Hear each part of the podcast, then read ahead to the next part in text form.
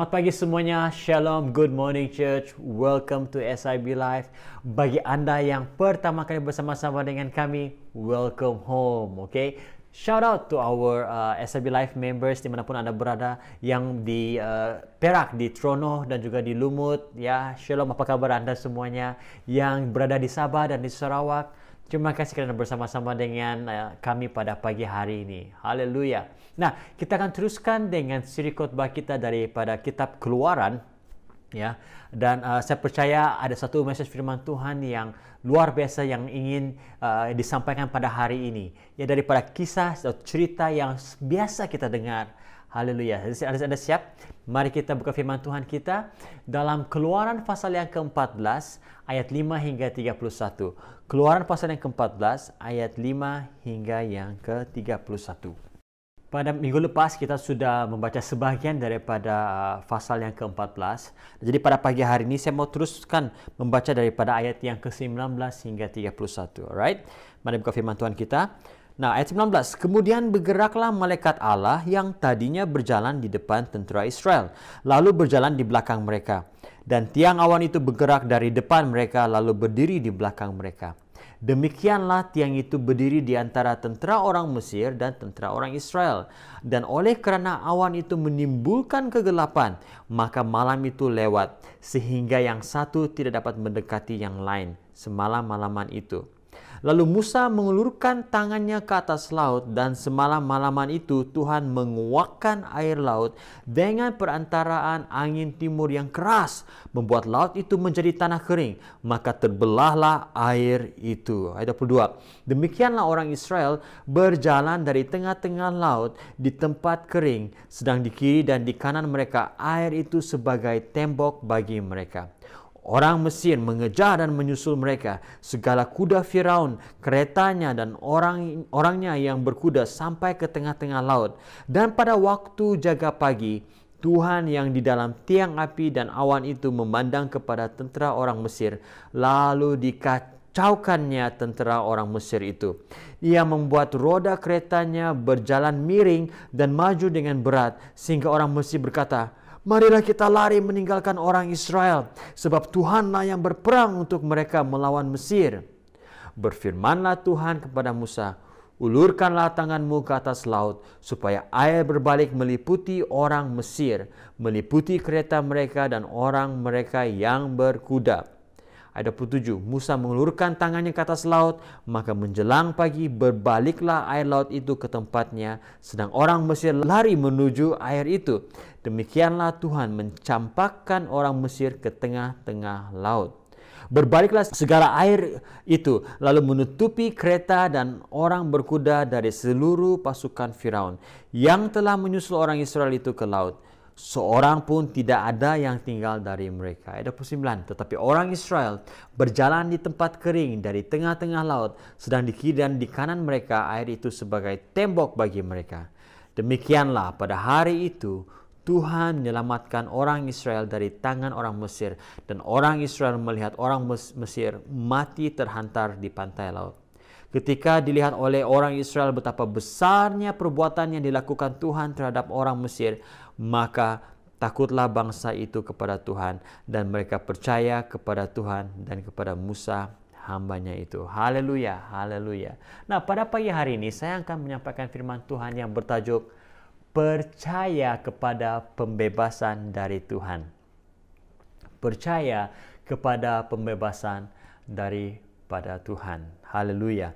Nah, bila Musa membawa memimpin bangsa Israel keluar daripada Mesir, nah jalan yang harus mereka tempuh untuk sampai ke tanah kanan sebetulnya mengambil masa lebih kurang satu minggu eh, tidak tidak terlalu jauh. Tapi kita kita sudah belajar pada minggu lepas daripada khotbah Pastor Dan ya dia menunjukkan peta. Dan itu menunjukkan bahwa sebenarnya Tuhan dengan sengaja mengubah haluan arah tuju mereka. Membawa mereka ke apa? Ke ke ke, ke arah yang lain Bukannya Tuhan memimpin mereka mengikut jalan yang paling dekat, the shortest uh, or fastest route. Sebaliknya mereka membawa Tuhan membawa mereka kembali ke jalan itu. Dan sepertinya bangsa Israel itu sesat, sepertinya okay? ya. Dan itulah permulaan apa perjalanan selama 40 tahun bangsa Israel untuk sampai ke tanah Kanan, tanah perjanjian, ya. Dan dalam dalam perjalanan inilah ya kita melihat satu mujizat yang luar biasa, mujizat yang besar yaitu mujizat apa? Air laut merah terbelah dua dan bangsa Israel menyeberang laut merah. Haleluya. Nah, kisah mengenai uh, mujizat di mana uh, Musa, you know, uh, dengan menggunakan tongkatnya itu membelah air laut merah itu tersebut. Kisah ini memang sudah dikenali, di, diketahui oleh ramai orang, tua atau muda, termasuk orang yang bukan Kristen tahu akan cerita ini, ya. Nah, jadi memang cerita ini, kisah ini yang kita baru baca sebentar tadi menceritakan mengenai keajaiban, kekuasaan Tuhan. Cerita ini berbicara mengenai Tuhan menyelamatkan umatnya, menyelamatkan uh, apa bangsa Israel, termasuk kita pada pagi hari ini. Amen. Uh, peristiwa apa menyeberangi laut merah itu sebenarnya satu peristiwa yang simbolik yang membicarakan mengenai apa perbuatan Tuhan membebaskan umat manusia daripada belenggu penghambaan ya Tuhan mau kita menjadi umat kepunyaannya ya melalui anaknya Tuhan Yesus Kristus melalui anaknya ya dia membebaskan kita. Nah nanti saya akan dalam masa beberapa menit lagi saya akan uh, uh, explain, akan menjelaskan ya mengapa bagaimana uh, uh, peristiwa me, apa menyeberangi laut merah ini ya berbicara mengenai apa keselamatan yang Yesus berikan kepada kita. Alright, just so hang on. Nah, so pada pagi hari ini saya mau mengajak kita untuk melihat dua pelajaran penting yang kita boleh ambil daripada peristiwa ini. Dua pelajaran penting yang kita boleh ambil daripada peristiwa pembebasan Tuhan bagi umat-umatnya. Nah, yang pertama adalah pembebasan dari Tuhan adalah sesuai dengan cara dan waktunya. Pembebasan dari Tuhan adalah sesuai dengan cara dan waktunya. Nah, kalau kita boleh jujur ya, sebenarnya kita secara manusia ya, kita hanya akan berserah kepada Tuhan bila kita mencapai jalan buntu dalam kehidupan kita, dead end ya kita akan baru mau sibuk-sibuk mencari Tuhan bila kita kehilangan ide bila kita sudah kehabisan tenaga dan usaha untuk menyelesaikan masalah yang kita hadapi. Betul atau tidak? Ya itu manusia. No karena apa? Karena kadang kita uh, kita merasa bahwa cara Tuhan itu tidak masuk akal tidak tidak logik. Dan dan dan bagi setengah kita ya cara Tuhan menyelamatkan kita daripada masalah kita ini sebenarnya sepertinya luar daripada sistem kepercayaan kita, our belief system, betul-betul mencabar kebiasaan kita, betul-betul membuatkan kita tidak selesa. Ya, and that's why kita hanya mencari Tuhan bila kita betul-betul mencapai jalan buntu. Ya.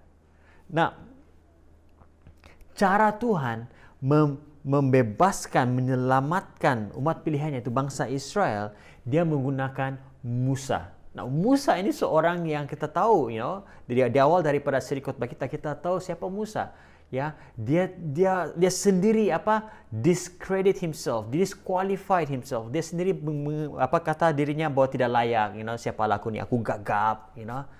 Tapi Tuhan masih tetap memakai Musa untuk melakukan rencananya. Haleluya. Nah, seperti yang yang uh, disebut dalam ayat eh, dalam ayat 2 dalam pasal yang ke-14 ayat 2 dikatakan ini Allah begitu kepada Musa katakanlah kepada orang Israel supaya mereka balik kembali dan berkemah di depan Pihahirot di antara Migdol dan laut. Tepat di depan Baal Zephon berkemahlah kamu di tepi laut. Maka Firaun akan berkata tentang orang Israel mereka telah sesat di negeri ini. Padang gurun telah mengurung mereka. Nah dari dari sudut pandangan uh, militeri ya ketenteraan bila bangsa Israel patah balik ini kan ini sebenarnya uh, tidak masuk akal ya. Kan mereka baru sejak keluar daripada Mesir. Wah dengan confident dengan pimpinan Tuhan you know selepas 10 tulah mereka keluar daripada Mesir. Dan sekarang ini patah balik like, eh daripada fikiran manusia perspektif manusia ya bila mereka patah balik ini bila mereka you know ya patah balik ini sepertinya Tuhan tidak ada rancangan yang tidak ada plan, rancangan yang kukuh. Ya, sepertinya Tuhan ini sekejap berpikir seperti ini, sekejap berpikir seperti itu. Kalau anda sudah yang sudah sudah mengikuti siri khotbah kita dalam kitab Keluaran, kita tahu bahwa uh, mengapa Tuhan melakukan 10 tulah, apa menjatuhkan 10 tulah ke atas bangsa Mesir. Nah, padahal sebenarnya dia tidak perlu pun buat 10 tulah itu kan. Dia boleh hanya just petik jari ataupun menyebutnya sejak begitu dan bangsa Israel boleh bebas seperti itu saja. Tetapi dia memilih untuk menggunakan 10 tulah tersebut. Ya, kalau kamu miss apa uh, khotbah tersebut boleh refer kepada uh, apa YouTube channel kita kamu akan lihat you know just follow the, the, the sermon series anda akan mengerti mengapa Tuhan memilih 10 tulah tersebut, mau melakukan 10 tulah. Right? Now, selain daripada itu, bukankah uh, senang bagi bangsa Israel mereka pack barang mereka no dan tunggu Tuhan untuk angkat mereka, hantar mereka masukkan mereka di dalam tanah perjanjian?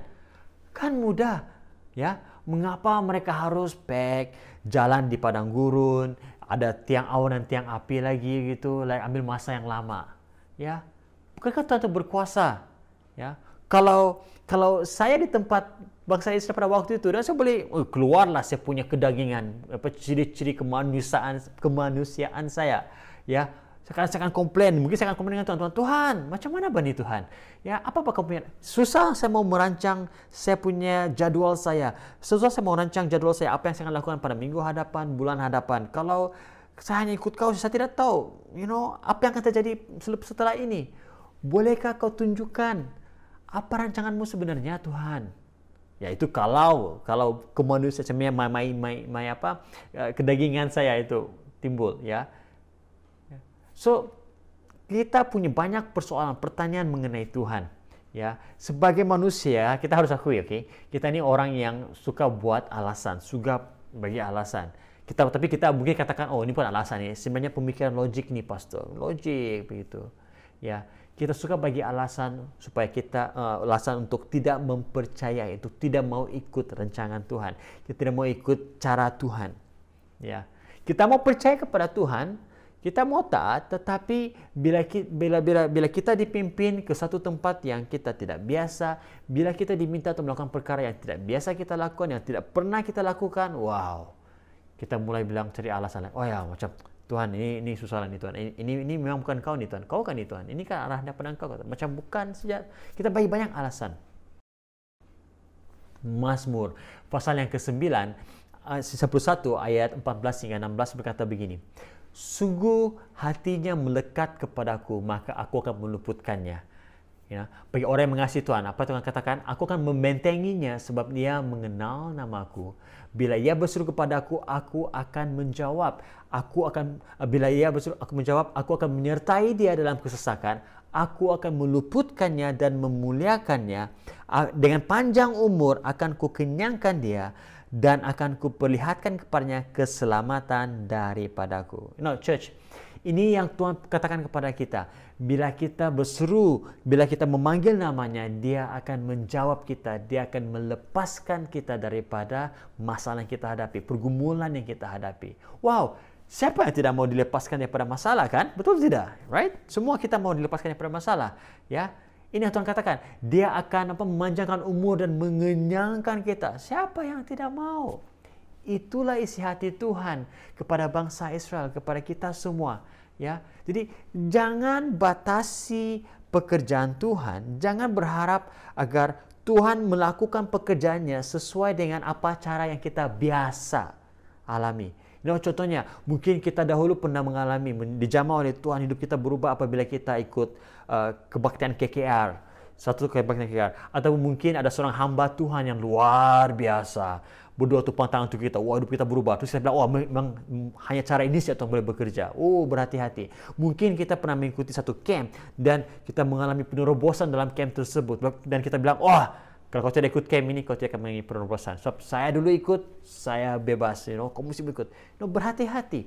Ya, uh, jangan menganggap bahwa Tuhan akan uh, uh, ikut cara kita Bila Tuhan mau membebaskan umatnya, bila Tuhan mau melepaskan kita, dia akan melakukannya sesuai dengan cara dan masanya.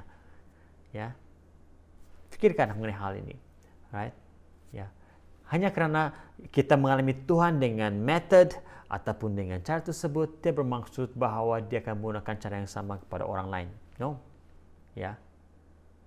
Mungkin ada di antara Anda yang berpikir begini, Tuhan, saya sudah lama berdoa, tapi kenapa kau tidak uh, macam menjawab doa saya, kau tidak membebaskan saya daripada masalah atau pergumulan yang saya hadapi?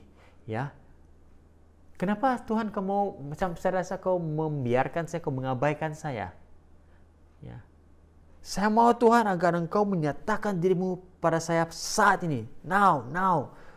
Ya, ada masalah Tuhan, jawab sekarang, sekarang, sekarang. Kita ada kita seperti itu kan, begitu dengan Tuhan. Ya. Dengan instant, Tuhan, sekarang, sekarang. Mungkin ada di antara Anda berkata, Pastor, saya sudah lama banyak pastor berdoa untuk keluarga saya, orang yang saya kasihi, you know, saya berdoa agar mereka berubah, agar mereka mengenal Tuhan. Ah, tapi seperti tidak apa perubahan. Bahkan pastor makin teruk keadaan mereka. Eh, itu dengan kamu, ah. bangsa Israel, ya, mereka dalam perhambaan selama 400 tahun lebih lama daripada apa yang Anda lalui. Tapi apa yang Anda lihat? Tuhan membebaskan mereka. Ya. Ingat, Tuhan adalah Tuhan yang berdaulat, Tuhan kita adalah Tuhan yang berkuasa atas segala sesuatu. Ya. Dia tahu bila waktunya untuk melakukan pekerjaannya. Dia tahu. Dia tahu. Dalam 2 Petrus pasal yang ketiga ayat 8 hingga 9 berkata begini. Akan tetapi saudara-saudaraku yang kekasih, yang satu ini tidak boleh kamu lupakan. Ingat teman-teman semua, jangan lupakan ini. Yaitu bahwa di hadapan Tuhan, satu hari sama seperti seribu tahun. Dan seribu tahun sama seperti satu hari. Tuhan tidak lalai menepati janjinya. Sekalipun anda, uh, sekalipun ada orang yang menganggapnya sebagai kelalaian, tetapi dia sabar terhadap kamu karena dia menghendaki supaya jangan ada yang binasa melainkan supaya semua ya melainkan supaya semua orang berbalik dan bertobat. Church, saya mau Anda meletakkan kepercayaan Anda. Put your trust in God, ya. Pembebasan daripada Tuhan itu akan pasti terjadi. Memang pasti terjadi, tapi sesuai dengan cara dan waktunya Tuhan. Bukan sesuai dengan cara kita, bukan sesuai dengan kehendak kita. Mempercayai Tuhan adalah mempercayai pencipta kita. Dia tidak seperti dunia yang mengkhianati kita dengan harapan yang palsu. Ada amin. Percaya kepada pencipta kita. Ya, saya masih ingat beberapa tahun yang lalu waktu saya masih lagi uh, student, ada satu daripada anggota gereja kami uh, uh, dia bekerja dalam catering lah, oke? Okay? Jadi dia, dia dia dia dia bersaksi bahwa satu malam setelah mereka habis function kerja dan sebagainya, dalam perjalanan balik uh, van yang membawa pekerja-pekerja apa mati di tengah jalan. Dan ditemukan bahawa van itu uh, driver lupa isi minyak. Jadi tidak minyak dalam kereta. Ini sudah tengah malam. Nah apa yang berlaku? Mereka penat dan sudah tengah malam. Dan uh, um, jemaat kami ini dia dia dia berdoa. Dia kepada Tuhan dan Tuhan beritahu dengan dia. Masih ada lagi kan lebihan apa minuman oren tu? Tuhan beritahu isi tangki minyak dengan lebihan minuman oren yang ada. Uh, wow dia bilang, uh, ni, ni gila ke apa ni? No? Tapi dia bercerita, okay, dia taat. Lalu dia bagi tahu dengan driver, dia katakan, oh, uh, isi pakai oren. Wow, I mean, waktu itu dia punya, saya tidak tahu macam mana. Memang Tuhan menggerakkan hati semua orang lah pada waktu itu. Driver itu pun, ya, taat, you know, dan dia bilang, okay, isi lah. kau ada apa-apa, nanti kau, kau tanggung jawab. Wah, jadi, uh, apa, jemaat ini pun dia dia taat lah. Dia tuang air oren dan apa yang terjadi bila kereta kena start berjalan. Kereta itu hidup. Air oren tersebut dengan luar biasanya dengan mujizat Tuhan bertukar menjadi minyak. Nah, memang cukuplah, cukup untuk van itu bergerak sampai ke stesen minyak yang terdekat dan mereka isilah gitu. Tapi wow, itu kan luar biasa kan? Ya. Tuhan membebaskan umatnya, melepaskan umatnya dengan caranya dan waktunya sendiri. Amen. Ya, jangan menganggap Tuhan mengabaikan kita. Tuhan tahu apa yang terbaik, Tuhan tahu apa yang kita perlukan. Amen. Ya, Tuhan akan pasti membebaskan kita. Yang percaya katakan amin. Amin. Ya, so apa pun situasi yang kita hadapi pada saat ini, apa pun pergumulan yang kamu hadapi pada saat ini, percayalah bahwa pembebas, pembebasan daripada Tuhan itu akan diberikan kepada kita. Kita akan alami pembebasan itu. Kita harus ingat pembebasan itu adalah sesuai dengan cara Tuhan dan masa Tuhan. Amen. Ya. Nah, yang berikutnya dan ini yang, yang pelajaran yang berikutnya ini sangat penting ini, oke? Okay? Dan ini yang saya mau kita tangkap pada pagi hari ini, oke? Okay? Setelah yang pertama tadi, yang ini. Yang kedua adalah pembebasan dari Tuhan adalah sesuai dengan tujuannya ataupun rencananya. Ya. Bila Tuhan membebaskan kita itu sesuai dengan rencana ataupun tujuannya. Bila you know, bila bila Tuhan membawa uh, bangsa Israel macam patah balik, okey, patah balik, ya. Kenapa? Dia tahu bahwa bangsa Israel akan bertukar fikiran. Ya kita boleh baca di dalam ayat yang ke-10 you know ketika ketika melihat dalam ayat 10 katakan bahwa ketika Firaun telah dekat orang Israel menoleh maka tampaklah orang Mesir bergerak menyusul mereka. Lalu sangat ketakutanlah orang Israel dan mereka berseru-seru kepada Tuhan. Wow baru saja beberapa waktu yang lalu atau beberapa hari saja atau berapa, berapa lama mereka keluar daripada Mesir. Wow dengan membawakan jarahan you know dia dia dia dia uh, barang-barang daripada Mesir dan mereka melihat uh, baru saja melihat bagaimana Tuhan melakukan mujizatnya kuasanya melalui pada sepuluh tulah. Dan sekarang ini ada tiang awan dan tiang api. Wow haleluya. Nah waktu mereka menoleh ke belakang mereka melihat Firaun dan juga tenteranya Wuh, cepat saja berubah. Mereka takut, cepat. Ya. You know, jemaat-jemaat semua, jangan melihat masalah Anda, tetapi arahkanlah pandangan Anda kepada Tuhan yang akan datang untuk menyelamatkan Anda. Sekali lagi, jangan lihat masalah Anda, tetapi arahkanlah pandangan Anda kepada Tuhan yang datang untuk menyelamatkan Anda. You know, bangsa Israel menjadi takut apabila mereka mengubah pandangan mereka. Mereka melihat tentera Mesir. Mereka menjadi takut. Jadi apa yang berlaku? Bangsa Israel mulailah komplain sama Musa. Dia bilang, kenapa kamu kami di sini? Kamu kami mati kah? Ya, dalam ayat 13, lihat apa jawab Musa.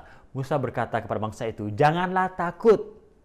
Berdirilah tetap dan lihatlah keselamatan dari Tuhan yang akan diberikannya hari ini kepadamu. Sebab orang Mesir yang kamu lihat hari ini tidak akan kamu lihat lagi untuk selama-lamanya. Wow.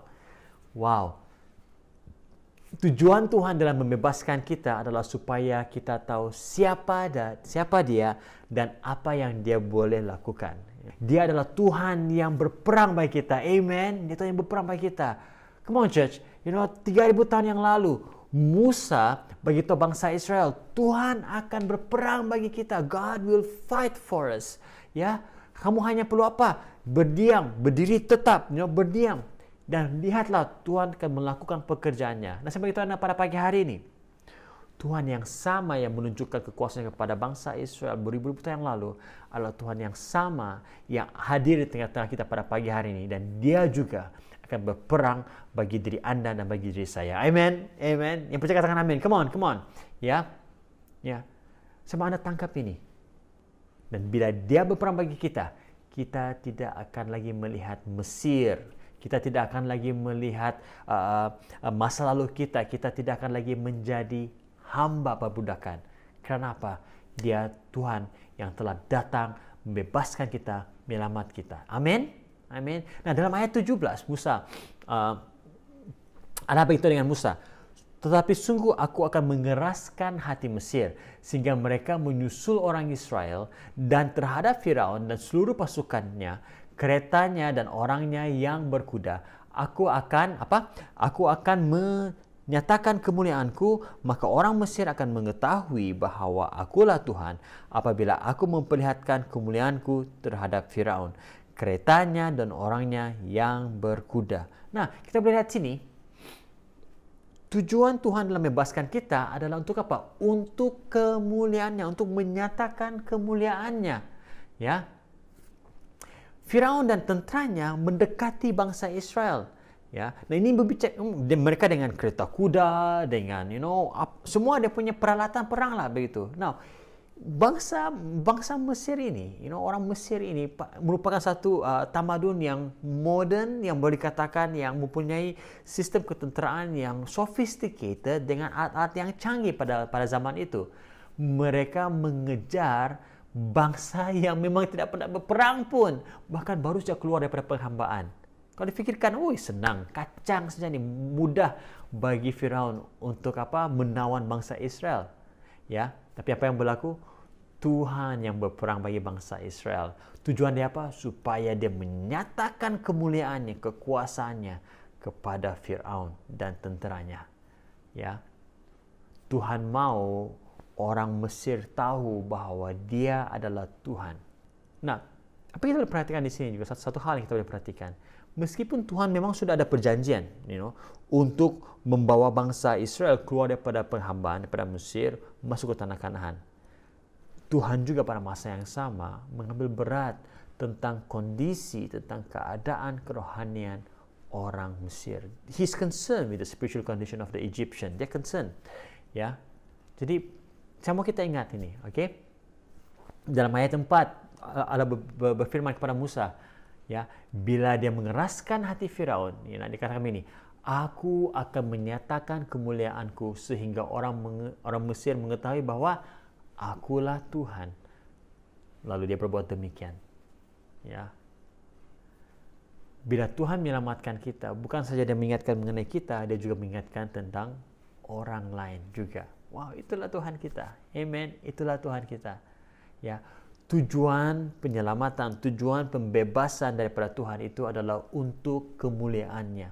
Supaya kemuliaannya dinyatakan. Nah, biarlah ini menjadi peringatan, reminder for all of us. ya bukan kerana kita kita diselamatkan, you know, bangsa Israel diselamatkan, bukan kerana uh, kebaikan, bukan kerana mereka layak mendapatkannya. Oh, kita tidak layak mendapatkannya, ya. Tapi Tuhan memilih untuk membebaskan kita, membebaskan umatnya untuk kemuliaannya.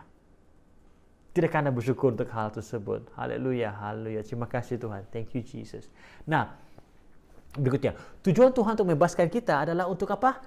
Meningkatkan iman kita. Wow, meningkatkan iman kita. To increase our faith. Masih ingat minggu lepas, Presiden uh, juga berkhotbah di mana mengatakan bila Tuhan memimpin kita ke apa jalan yang buntu, ya, dead end. Tujuannya supaya apa? Kita belajar untuk hidup dengan iman. Ya, hidup dengan iman. Ya, rencana Tuhan ya rencana pembebasan Tuhan ya dan, uh, cara dia lakukan dan masa dia lakukannya itu memang kadang-kadang susah untuk kita terima betul tidak ya tapi kita tahu bahwa rencana Tuhan itu bertujuan untuk meningkatkan iman kita memperbesarkan iman kita. Amen? Ya Musa menunjukkan keyakinannya imannya kepada Tuhan dan firman Tuhan dalam ayat 13 hingga 14, berkatalah Musa kepada bangsa itu, janganlah takut apa, berdirilah tetap. Wah, memang kan ini Musa yang yang sebelumnya ini orang yang gagap, yang yang yang uh, um, tidak yakin dengan dirinya sendiri, bahkan Tuhan paksa, you know, menghantar uh, abangnya uh, Harun untuk berbicara kepada kepada Firaun. You know, bayangkan ini orang yang tidak yakin seperti Musa ini, orang yang ah ya bukan saya bukan saya nih ini akhirnya dalam ayat 13 hingga 14 lihatlah dia berbicara dengan penuh keyakinan dengan penuh iman. Nah ini adalah satu contoh orang yang sudah meletakkan iman kepercayaannya kepada Tuhan. Dan lihat bagaimana cara dia respon kepada masalah pergumulan yang dihadapi. Ya.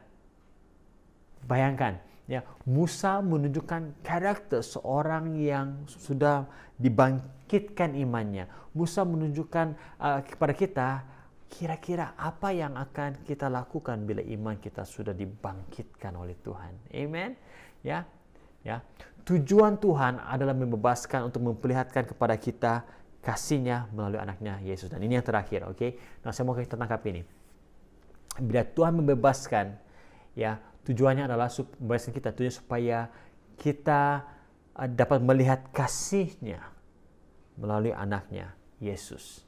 Ya, Nah, yang saya katakan tadi begitu, uh, peristiwa kisah uh, bangsa Israel menyeberang Laut Merah ini adalah simbolik, you know, it's a simbolik kepada ya baptism in Jesus Christ. Baptisan di dalam Kristus Yesus kita mungkin berpikir bahwa you know macam saya juga you know sebelum saya betul-betul mengkaji kisah uh, kisah kisah ini saya hanya melihat bahwa oh ini bangsa Israel ada mujizat mereka uh, apa laut terbelah dua mereka menyeberang mereka selamat itu saja.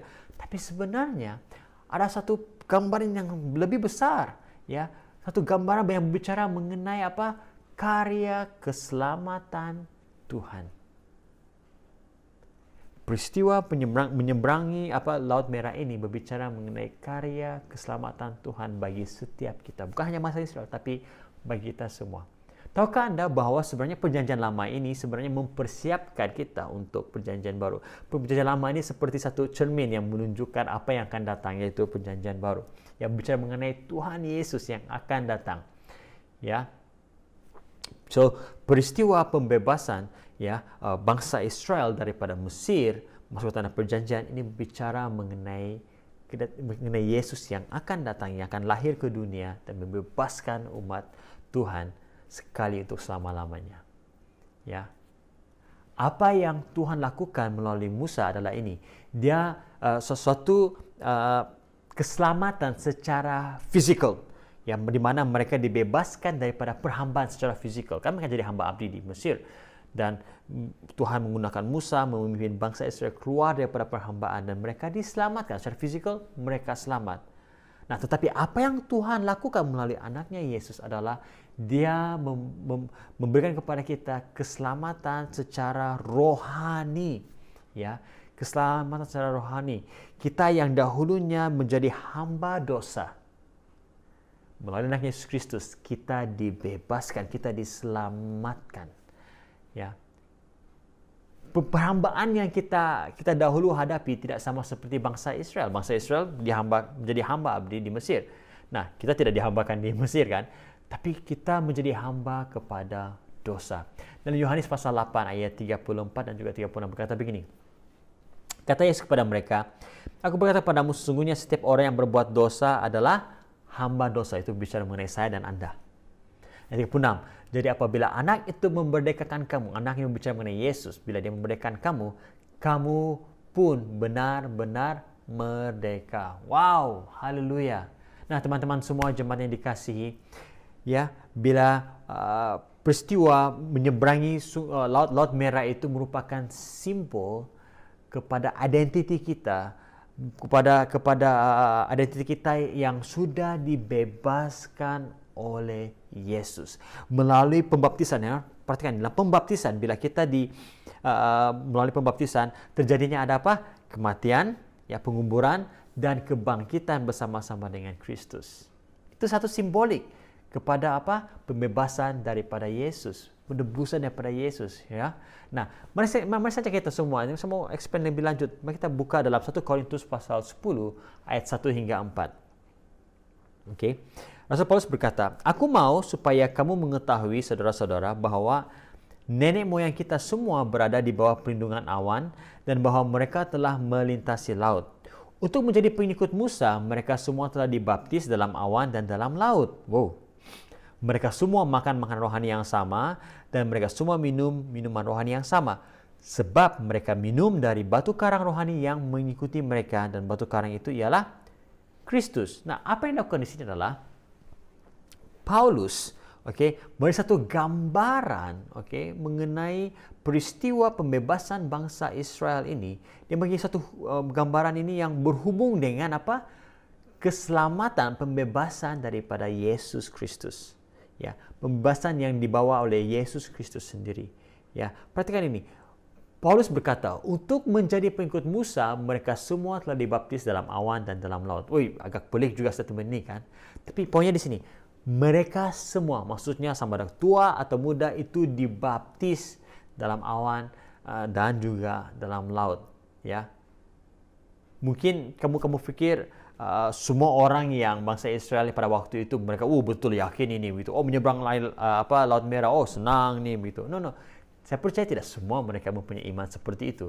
Mungkin ada yang ragu-ragu, oh patutkah saya ikut mereka menyeberang ya, tapi ya you know ikutlah ikutlah ini ini Tuhan yang suruh ah, ikutlah mungkin ada yang di tengah-tengah laut itu berfikir, ayah, patah balikan ni atau maju saja. Ayah, mereka pun ada keraguan.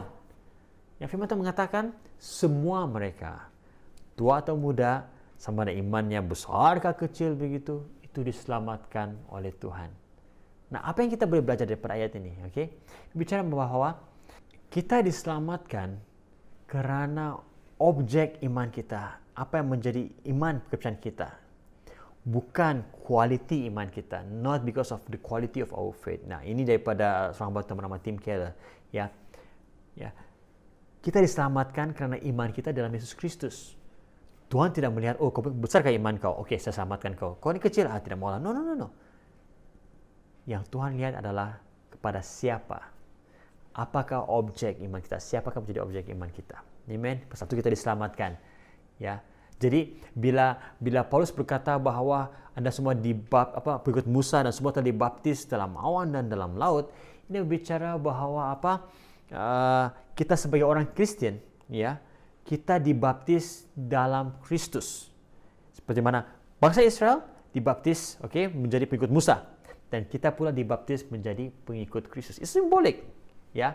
Ya, dalam Roma pasal 6 ayat 4 mengatakan begini, dengan demikian kita telah dikuburkan bersama-sama dengan dia oleh baptisan dalam kematian, supaya sama seperti Kristus telah dibangkitkan dari antara orang mati oleh kemuliaan Bapa, demikian juga kita akan hidup dalam hidup yang baru. Nah, pada setakat ini ya kita boleh lihat bahawa uh, peristiwa membelah laut merah tersebut ya peristiwa menyeberang laut merah tersebut ya bukan hanya sebagai penutup daripada apa cerita pembebasan bangsa Israel daripada perhambaan di Mesir ya tapi itu juga kisah mengenai menyeberang laut merah itu juga berbicara mengenai apa satu ada ada, ada uh, keadaan keadaan kita bila kita dibebaskan daripada perhambaan dosa. That is us. Itulah diri kita. Itulah gambaran keadaan rohani kita bila kita dibebaskan daripada perhambaan dosa. Ya. Ya. Now, saya mau kita mau fokus sekali lagi dalam balik kepada 1 Korintus pasal 10 yang 1 hingga 12 tadi itu. Ya. Tuhan bagi uh, Paulus bagi peringatan kepada uh, orang-orang di Korintus dia mengingatkan mereka, "Hei, berhati-hati. Jangan kamu berapa bersikap seperti beberapa orang Israel yang walaupun setelah mereka dibebaskan daripada perhambaan daripada daripada Mesir, mereka sudah melalui apa uh, mujizat di mana mereka menyeberang laut merah tersebut, you know, mereka sudah makan makanan rohani dan sebagainya. Jangan jadi seperti mereka kerana apa? Uh bangsa Israel ini mereka menyembah berhala, mereka terlibat di dalam uh, kehidupan yang tidak bermoral, di dalam, dalam apa hawa nafsu mereka. Nah, ini yang Paulus ingatkan, berhati-hati ya. Jadi ingat jemaat-jemaat semua pembebasan daripada Tuhan itu adalah sesuai dengan tujuannya. Bukan kerana kita layak, tapi kerana apa? Siapa Tuhan itu? Tuhan menghendaki kita diselamatkan. Hatinya untuk setiap kita diselamatkan. Amen. Amen. So saya mau mengakhiri dengan ini, ya. Seperti Paulus, saya mau mengajak kita semua untuk melihat peristiwa yang dilalui oleh Musa dan juga bangsa Israel. Mereka menyeberang Laut Merah. Ya, saya mau melihat ini kita semua melihat hal ini sebagai apa? Uh, gambaran kepada keselamatan yang kita ada pada saat ini. Ya. Kita saya mau kita lihat bahawa apa yang berlaku kepada mereka ya sebenarnya itu berterusan hingga pada hari di mana kita sendiri terus menerus mengalami pembebasan daripada Tuhan. Amin. Ya, kitab uh, Keluaran ini berbicara uh, bahawa bukan dengan kekuatan kita, bukan dengan usaha kita, kita tidak dapat mengalahkan ya uh, Mesir dengan kekuatan kita sendiri. No, no, tidak dapat. Ya. Keselamatan itu hanya datang daripada Tuhan sahaja. Hanya Tuhan yang mampu membebaskan kita daripada belenggu penghambaan. Ada amin? Amen. Haleluya. So, jemaat-jemaat semua, letakkanlah setiap segenap kepercayaan kita kepada Tuhan. Ya. Tuhan yang membebaskan kita, Tuhan yang menyelamatkan kita sesuai dengan cara dan waktunya.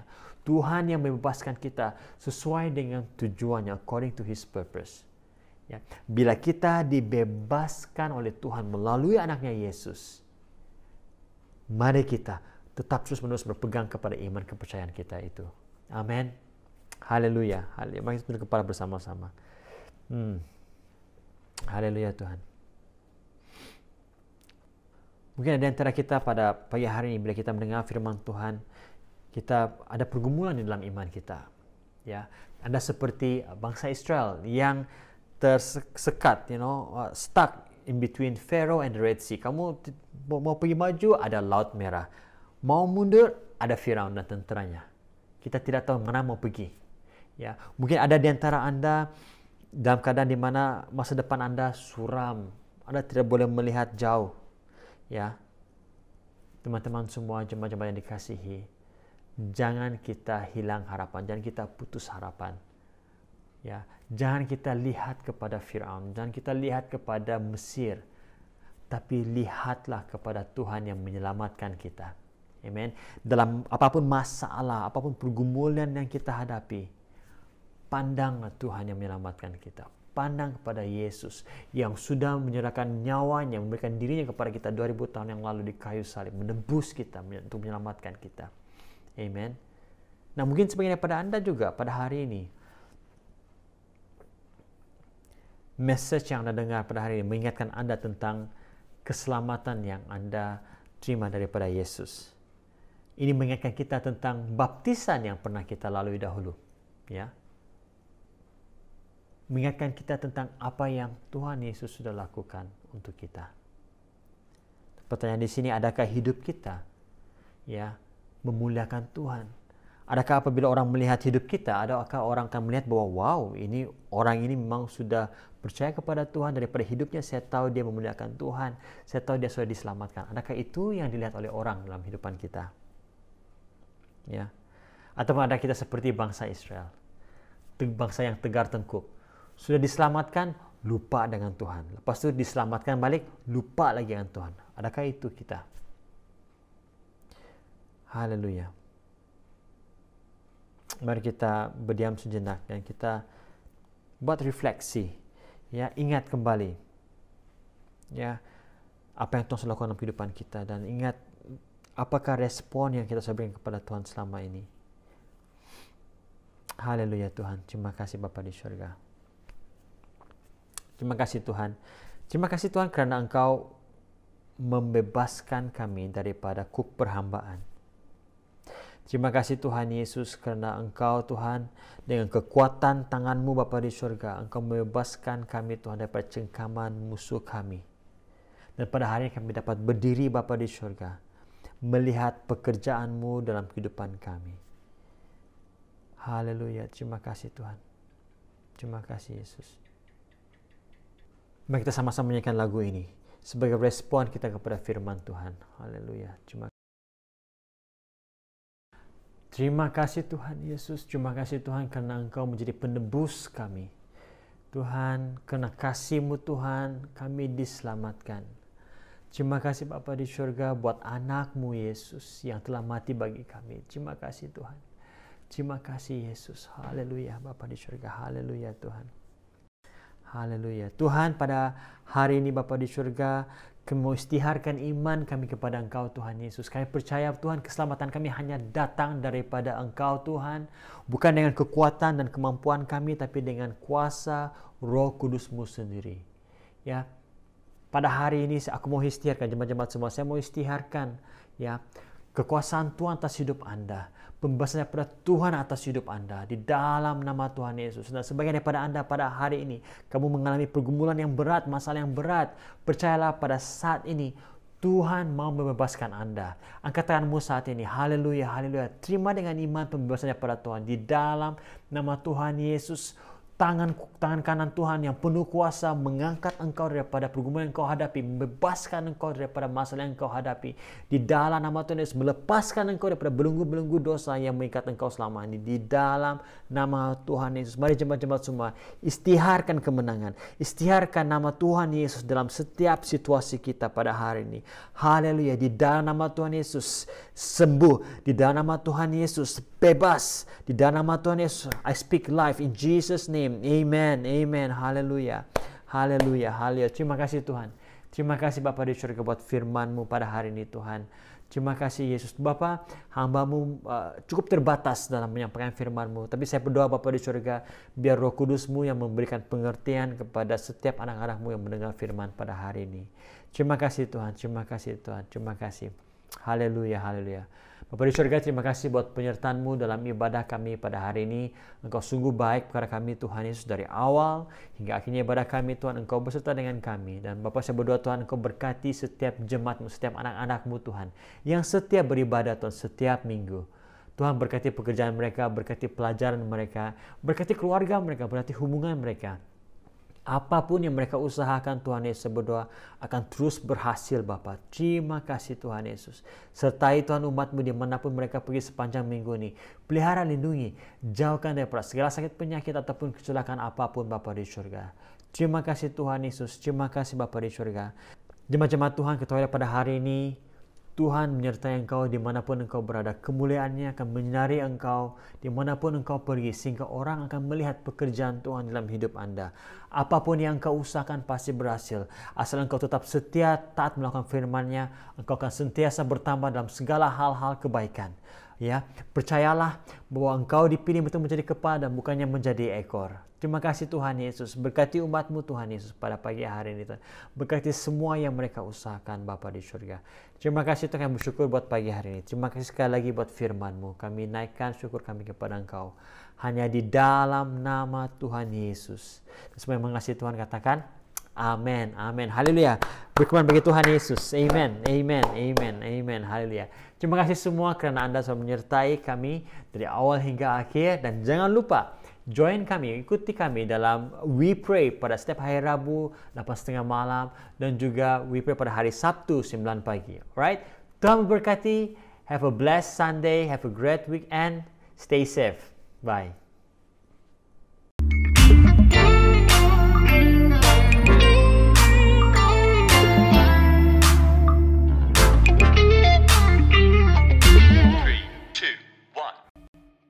Just stay at home.